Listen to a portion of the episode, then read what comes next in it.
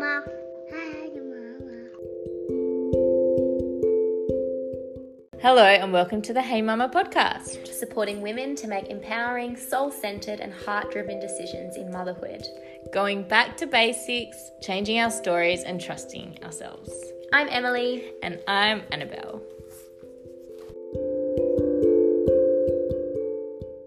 Hey, Mama! Welcome to today's episode. Thanks so much for joining us on our birth story series. Today we have Kyna, who is a pregnancy, postpartum, and family chiropractor, birth doula, hypnobirther, and mother to two beautiful girls. Kyna birthed both her daughters in wildly different ways. From a planned first time water birth that turned into a 36 hour epidural hospital birth to then a natural six hour intervention free home birth with her second. Although completely different, she utilized hypnobirthing, optimal maternal positioning techniques, and an array of other tools. Both her births were incredibly empowering and deeply heartwarming. The experiences and lessons she learned through her first birth led her to dedicate her career to helping all women achieve extraordinary birthing experiences and supporting their transition to motherhood. Wow, so incredible. Wow. Hi, guys. Hi. Thank you for being here. I'm so excited to hear this. I think these stories are really powerful. You know, when we've had a first birth and it's, you know, although it might have been positive, we we still learned a lot of lessons from it. And there was it's not to say there was anything wrong with it or anything bad about it, but I think sharing these stories are really powerful. And I was just saying to you guys before we jumped on that that's what the sisterhood of motherhood should be about, you know, learning from each other and sharing our own lessons. And yeah. For sure. Love it.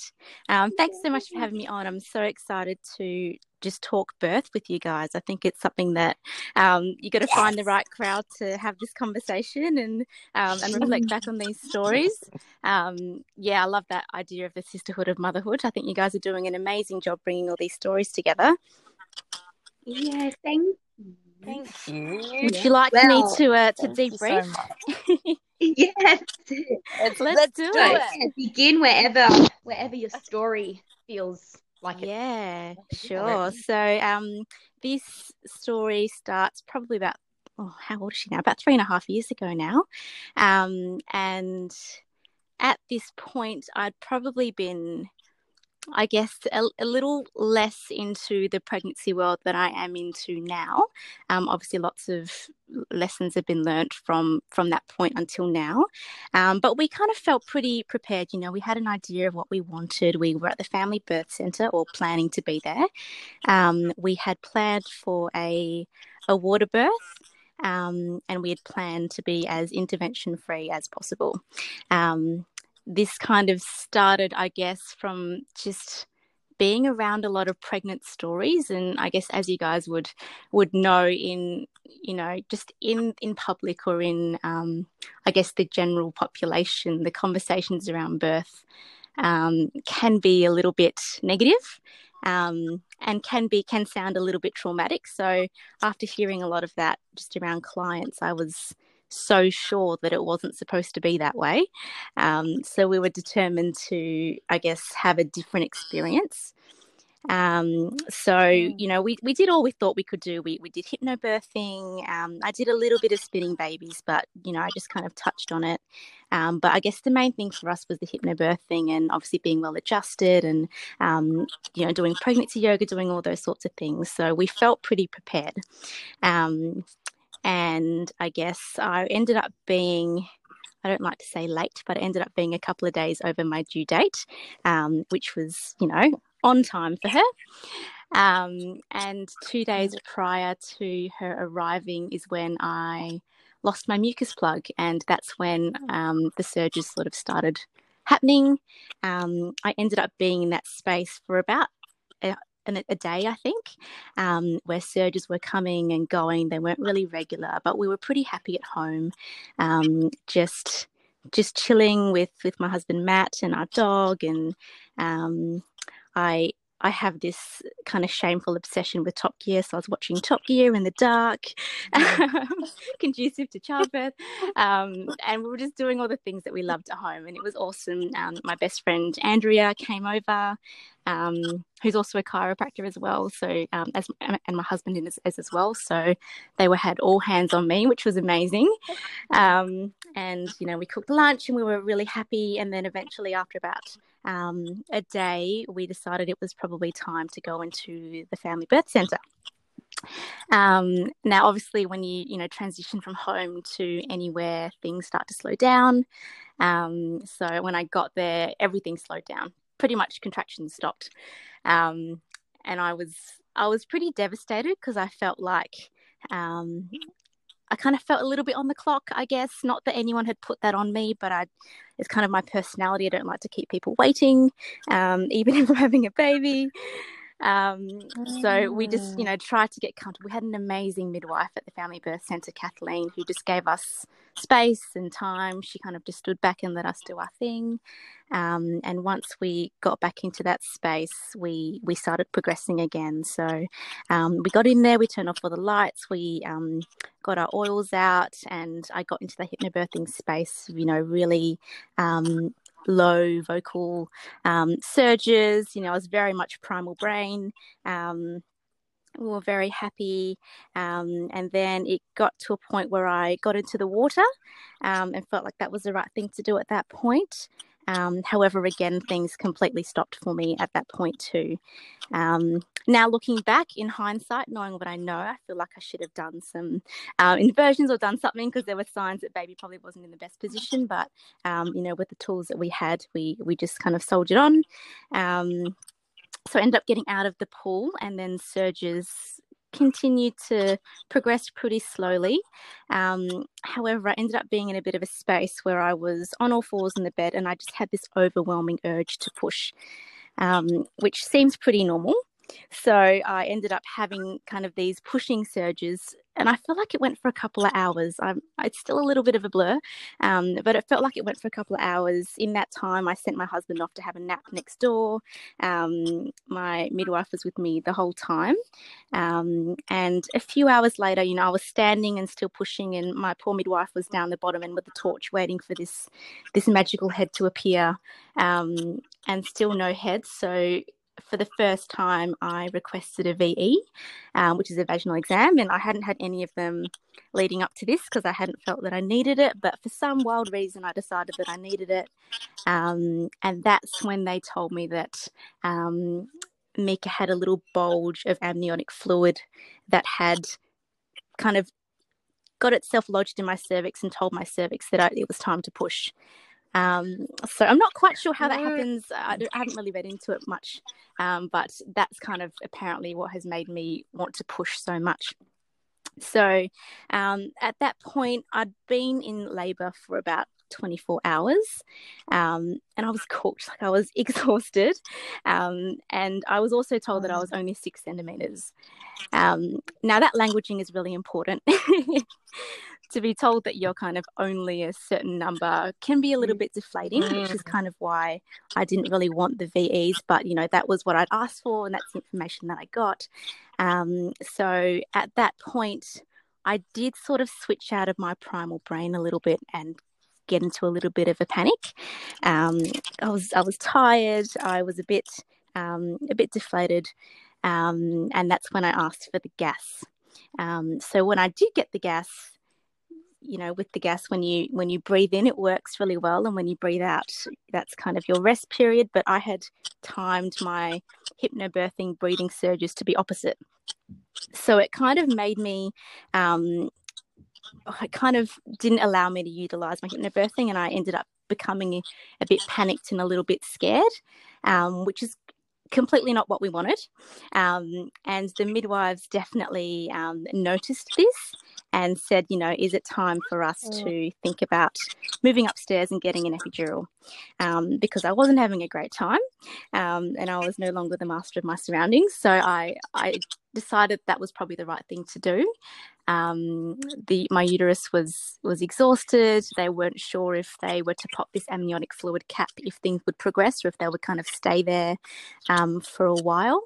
Um, so I decided to go upstairs, and you know, prior to having Mika, this was probably what I wanted the least. Um, I didn't want to go upstairs. I didn't want to go to the hospital. I didn't want an epidural. Um, but at the time, it felt so right. So at the time, I was like, yes, um, I think this is the path for us. We've done our best at this point, and I think in order for us to have a positive experience, this might be what what we need. Um, so I kind of let all that go, and we and we went upstairs, and there was still an element of um, I guess, disbelief that this is kind of where, where we were at. Um, but I do remember going into the hospital when the doors opened, um, and staring back at me was was my friend Caitlin, who was a doctor, um, and she just so happened to be doing some training at King Eddie's. And she was like, Kyna, what do you need? And I was like, I need an epidural. And she was like, let me do that for you. and it was almost like a sign from the universe that I was going to be okay um, and that you know the person that I trusted you know a lot was going to be there to take care of me so um, we ended up getting the epidural and then when that happened it was like it was calm you know like i i just took a breath i um I guess I reflected back on the past 30 hours and um, how much work we, we had done, how proud I was of us, um, and how nice it was to be at this point where we were still in labour, but we were kind of regrouping and feeling um, feeling excited again rather than feeling panicked. Um, so at this point, we rested. They they brought a mattress in for Matt to sleep on. Um, they kind of gave us the night to to regroup and progress. Um, and then come the next morning, I think it was about 10 a.m. the next morning, we decided that it might be time to push soon. Um, so we we definitely were there for a long time. So we ended up going through three different rotations of midwives. Um, and you know the the continuity of care of your midwife is is obviously really important. Um, however, we definitely felt that each time we had a new midwife, it was the right person for that time.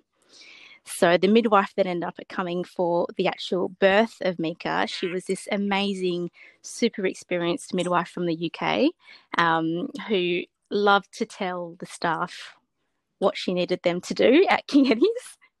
Um, so she was really great at telling the obstetrician um, that we needed space, that we needed time, you know, what our wants and needs were. Um, and the obstetrician there was really respectful and kind of stayed outside monitoring the numbers.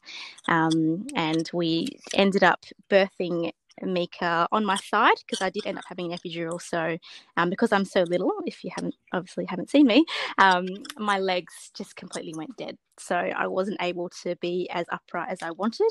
Um, but we ended up birthing Mika side lying, um, and everything was great. We ended up having a little bit of what's called a vacuum assist, um, which is when they just put that little suction cap on the head when once it's already come out, just to prevent it from going back in.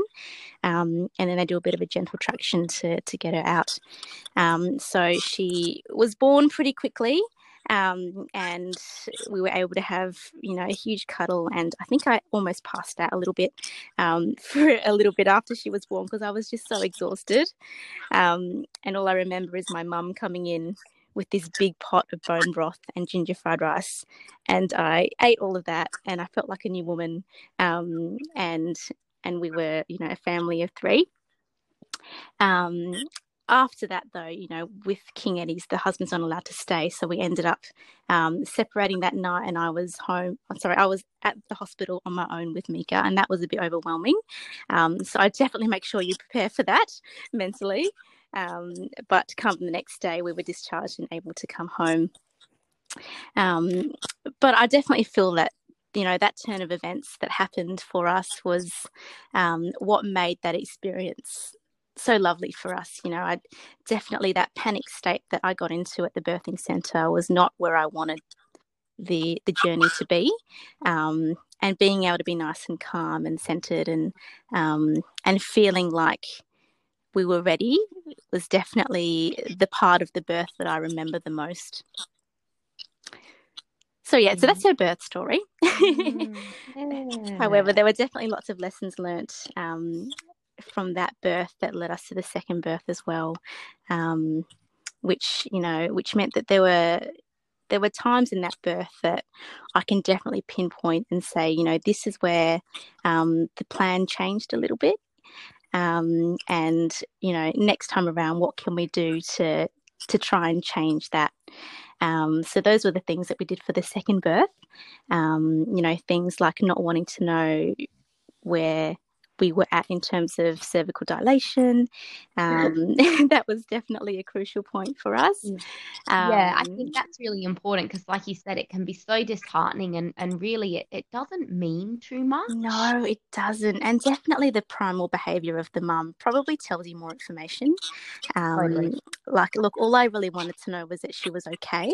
Um, and if I had really known that she was okay, um, then I, you know, I'm not sure, but maybe I would have been able to um, just continue doing what I was doing and not Mm. become so panicked. So that's definitely something that we did the second time round. I didn't really have a VE the second time round. Um, and definitely, you know, staying at home and being really comfortable at home, the progression was much faster, um, which we definitely saw the second time round, how the whole thing took six hours as opposed to the first, which was 36 hours. Um, Mm. And then a lot of positioning is what I kind of took away from that is, you know, when you see certain behaviors with your surges, to definitely um, not think that there's nothing you can do and be, you know, I guess a passive passenger in um, in the progression of the labour. There's definitely lots of things that you can do um, to get things to to progress. Um, so those were certainly things that we used in the second birth. However, you can't you can't learn those lessons unless you've done it the first time, right? Yeah exactly, Yeah. exactly. Um, what about as well, something I thought of when you were telling the story is you said that the midwives asked you if you wanted an epidural. If Yes. they hadn't have asked you, how do you think it would have gone? Would you do you I mean it's you know it's obviously so hard to know. The only reason why I ask is because I'm obviously pregnant at the moment and I've been Mm, doing a um hospital transfer plan just in case for whatever reason I end up having to transfer to a hospital. So I've got something there. And one thing I've written down is um do do not ask me if I want an epidural. I know that it's an option. I will ask if I, I want tell you. Yes, Yeah. absolutely. I love that. Um, look, you know, when you when you dangle a carrot, there's probably a high chance that you'll take it, right? Um, I look, I, I definitely feel like at that point I was. Oh, I feel like I was searching for an out, um, and certainly being offered that, of course, I was going to take it.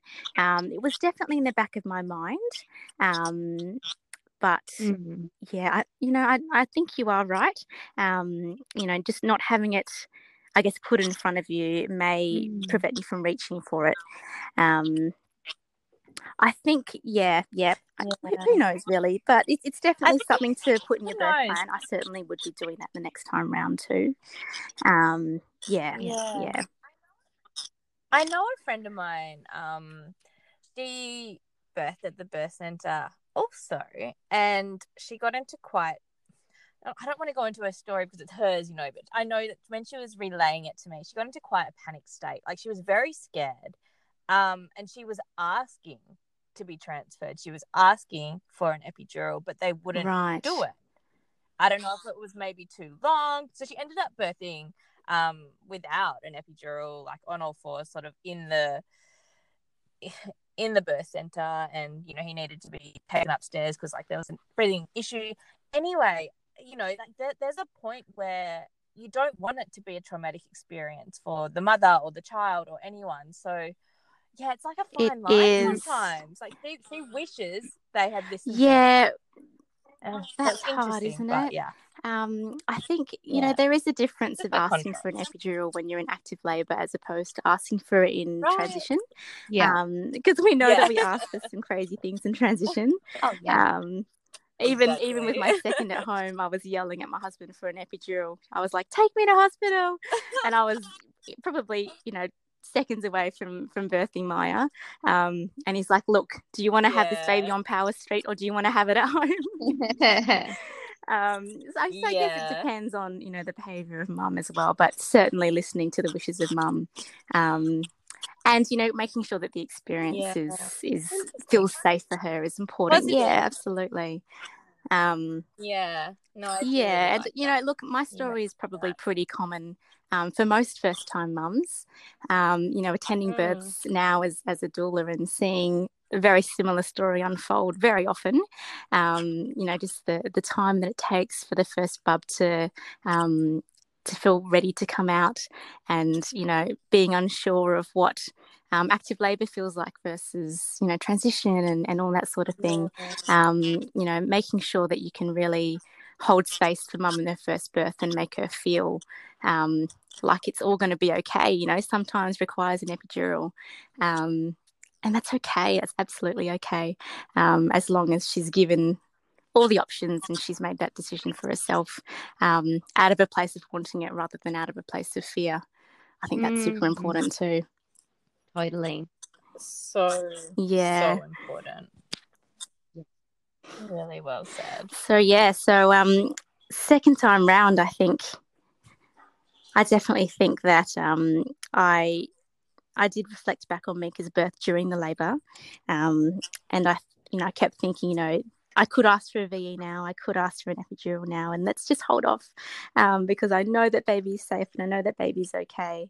Um, and and that I think is what got me through the next time. So, um, you know, I definitely hear that some people through their um, second or subsequent births can relive some of the um, some of the things that happened the first time round. Um, so again, I feel like that that positive experience the first time round is so important because it does tend to play out for multiple births too down the down the road.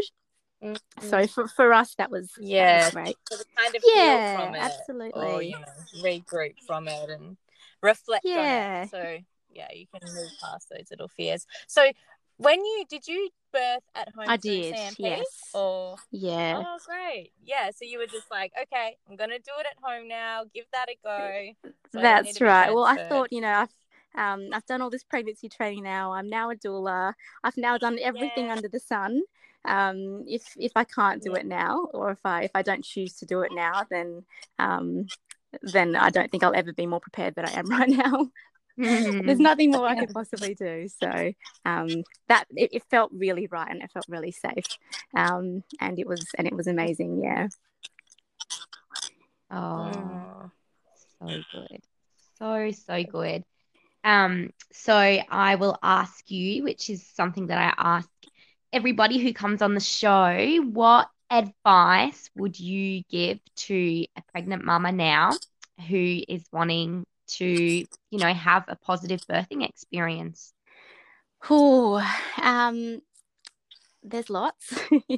Yeah. Um, definitely the first thing would be to, um, I guess, just know that there is a lot that you can do to, um, to, I guess, push your pregnancy journey and your birthing journey the way that you want it to.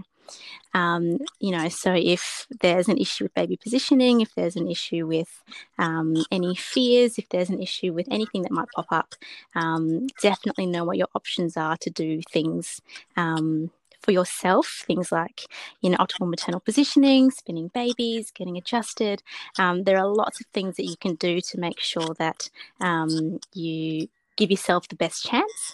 Um, and then, super, super importantly, is definitely addressing any underlying fears you might have um, and exploring why why you're fearful of those things.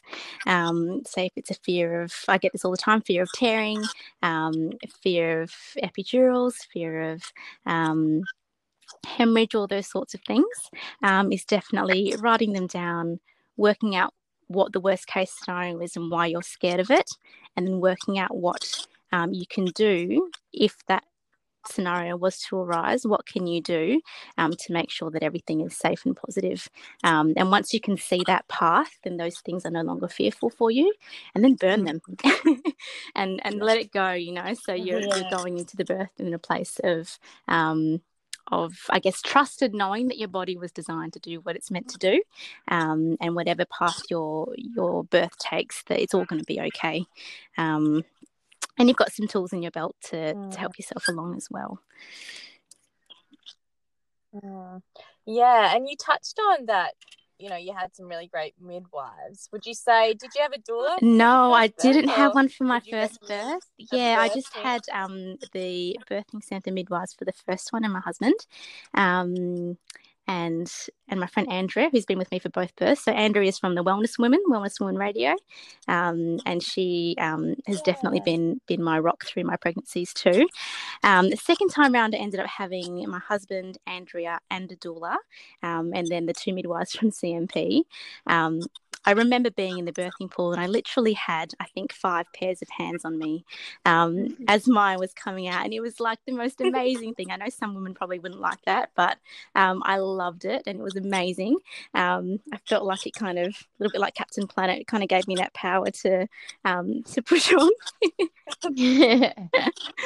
um, yes, I would definitely be, be getting a, um, a doula if I was to have any, any more. Yeah. Yeah. Yeah. Yeah. No, it's it's a nice yes. consistent, you know. And and obviously yourself as a doula, um, just loving on the woman, yes. supporting them if they need that. That's it's like having your own little I think, yeah. personal cheerleader. Um, which is so important. Yeah, yeah. Yeah. and it's so different yeah. to having a male partner there, a, a husband, because the, the energy is so different from from a woman, from a feminine. And, you know, there's a lot of people that say that birth is really women's business and that men yes. should be there. And I kind of do tend to agree a little bit with that, even though I do love having having my husband be part of my journey. Um, yeah, so I think there's something quite special about having that that feminine energy with you. Um, yeah, absolutely. balance, I guess, the the male that's there, and you know, I think for some men it can be great, especially those who are really good at holding space. But um, for others, it's probably quite confronting, really, to be in that position where they um, are witnessing the person that they love going through this and not being able to help or do anything because that's such a massive part of the masculine right wanting to protect and save and uh, and, and fix. Yeah and absolutely. they and they can't do that. So i think yeah having a doula or, or not even doesn't have to be a doula just a woman who who is able to hold that space is super important. Yeah absolutely. It's i mean it's a yeah. tough gig for the for the men isn't it? Um, oh yeah, they have it so hard. No. um, look, I definitely think that um, I guess in birth prep, giving the dads and I and I run you know um, birth prep classes for dads as well because I think giving them something to do where they can help mum um, kind of fills that bucket for them because I feel like um, a lot of men, you know, mm-hmm. in that protective um, I can't see the, you know the woman that I love in pain. Um, in that state, they they tend to be like, "Are you sure you don't want an epidural? You know, yeah. are you sure? Is there's nothing else that we can do for you?" Um, so giving them some hands-on things that they can do that can be helpful. Yeah, totally. They need yeah, um, uh, yeah sorry, really. they need purpose, and that's another part of the healthy masculine where they need to have a purpose. And when they have that, it can be you know, it's like that one that, you know, they have the one track mind thing and they just need to have something in their head. Okay, this is what I'm doing. And um, like you said, like mm. they when they they can if they see their their partner in this pain try to come up with all these solutions. One of them which could be an epidural to try and help fix the situation. And it's something that um i've heard uh Rhea Dempsey call as like then it's like the crisis of confidence in the woman because they're looking, the woman, when she's in her most, most vulnerable, is looking for the weakest link in the room. And more often than not, it is her partner because he wants to fix it. And she looks to him and she's like, you know, give me something. And he says, okay, I think, do you, do you want an epidural? And then straight away she's going to go, yes, okay, I've been waiting for someone to to tell me to offer it to me, and she'll latch onto it. So think knowing all of that stuff before is important, or having Hello. someone else there like a doula. Hello. Yeah. Sorry, I think I fell off Yeah, there. I know, I know for sure. oh, Oh, it's okay. I was just rambling on. I was just rambling. Oh. I love your rambles. was. Oh. oh no. yeah. No, I I know. I remember with um Ross, like you said, obviously they look for the weakest link, but he was so calm because my midwife and my doula Mm. was so Mm. calm. So he did look to them as well for like, is everything cool? And you know, it was just amazing. Afterwards, he was like, "Would you do it again?" Because like obviously it's quite intense. I was like, "Yeah, I would. That was amazing." Yeah. like, but I love it. Yeah, I think if um if if dad can see around him that that everybody is is chilled and everybody is safe, then he's less likely to Yeah. panic. Hopefully. Totally, totally. And that's why it's so important. Your birth team is so important as well. Um, yeah, for sure. yeah. yeah. Um, so tell us where we can find you. Oh, so um, you can find me at Wild Chiropractic in Shenton Park. Um, and you can also find me on Instagram, um, just under Kyna Hamilton, I think it is, or Dr. Kyna Hamilton. Um, and I run lots of workshops for pregnant people, pregnant women, um, and their partners. Um, and, you know, we like to change it up a little bit. I also do a chocolate appreciation club for pregnant mamas um, to, to boost their oxytocin, whatever it takes. Um, but yeah, I would love to to connect with with some more women and hear more stories and um, and support more women. That's kind of the the goal of the sisterhood, right? Yes. You. Yeah. Woohoo! Woohoo! Oh, well, Oh, thank thanks so much for having me. loved hearing your It was definitely Yeah, a challenge trying to um, lessons. to retrace the steps of that birth.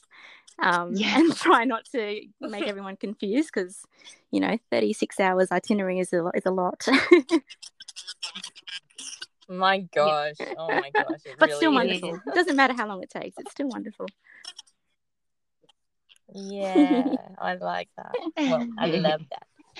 Well, thank you so much. Thank you, ladies. Enjoy your day. Will do. You you. too. See you later. All right. Bye. Bye. Bye. Bye. Oh, bye.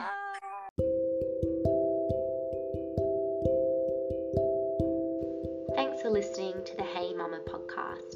If you're enjoying the show, please share it with friends and follow our social media pages to keep up to date with the latest episodes. We hope you're having a beautiful day, Mama.